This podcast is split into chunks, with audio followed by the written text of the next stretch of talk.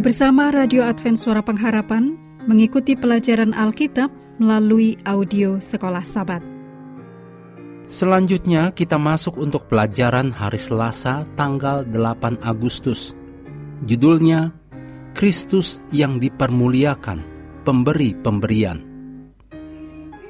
Mari kita mulai dengan doa singkat yang didasarkan pada Efesus 4 ayat 3. Dan berusahalah memelihara kesatuan roh oleh ikatan damai sejahtera. Amin.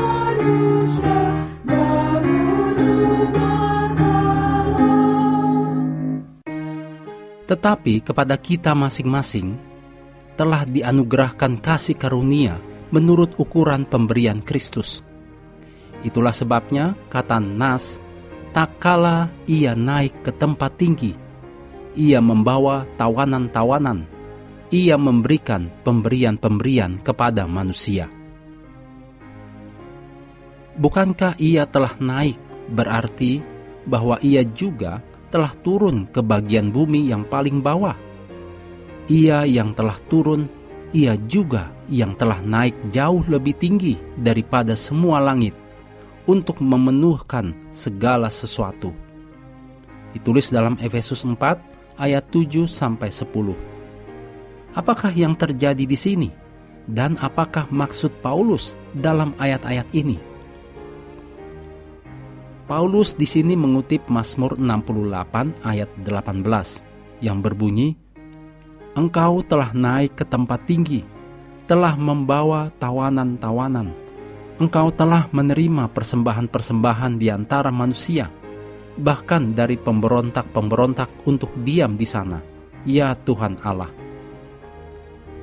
Mazmur 68 ayat 18 menggambarkan Tuhan, yaitu Yahweh, sebagai jenderal penakluk yang setelah menaklukkan musuh-musuhnya, menaiki bukit di mana ibu kotanya dibangun, dengan tawanan pertempuran di keretanya.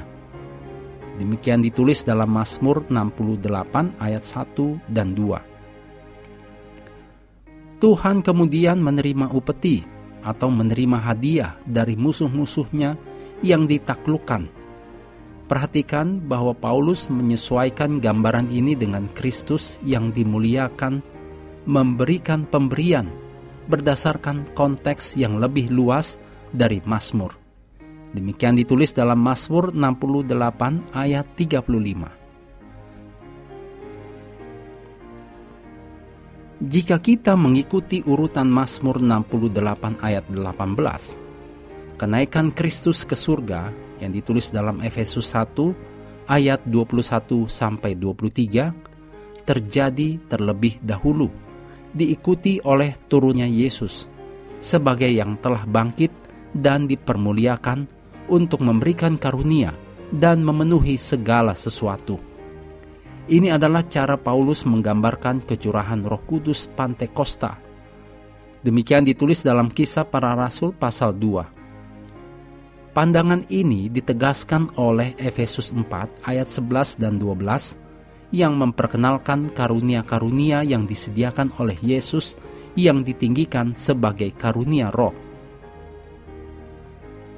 Berikut ini kutipan dari tulisan Ellen G. White yang berjudul Ye shall receive power, halaman 158.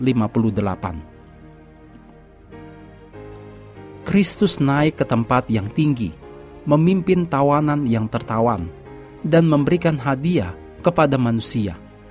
Setelah kenaikan Kristus, roh turun seperti yang dijanjikan, seperti angin kencang dan dahsyat, memenuhi seluruh tempat di mana para murid berkumpul. Apakah dampaknya ribuan orang bertobat dalam sehari. Meskipun betapa dalamnya beberapa ayat dalam surat Efesus, bagaimanakah kita dapat belajar untuk mendapat penghiburan dari apa yang ayat-ayat ini perlihatkan? Telah Kristus lakukan bagi kita dan akan lakukan, terutama ketika Dia memenuhi semua dan segala sesuatu Demikian ditulis dalam Efesus 1 ayat 23. Mengakhiri pelajaran hari ini, mari kembali ke ayat hafalan Efesus 4 ayat 11 dan 12. Dan ialah yang memberikan baik rasul-rasul maupun nabi-nabi, baik pemberita-pemberita Injil maupun gembala-gembala dan pengajar-pengajar, untuk memperlengkapi orang-orang kudus bagi pekerjaan pelayanan, bagi pembangunan tubuh Kristus. Kami terus mendorong Anda bersekutu dengan Tuhan setiap hari bersama dengan seluruh anggota keluarga, baik melalui renungan harian, pelajaran sekolah sahabat, dan bacaan Alkitab sedunia, percayalah kepada nabi-nabinya, yang untuk hari ini melanjutkan dari Mazmur pasal 94. Tuhan memberkati kita semua.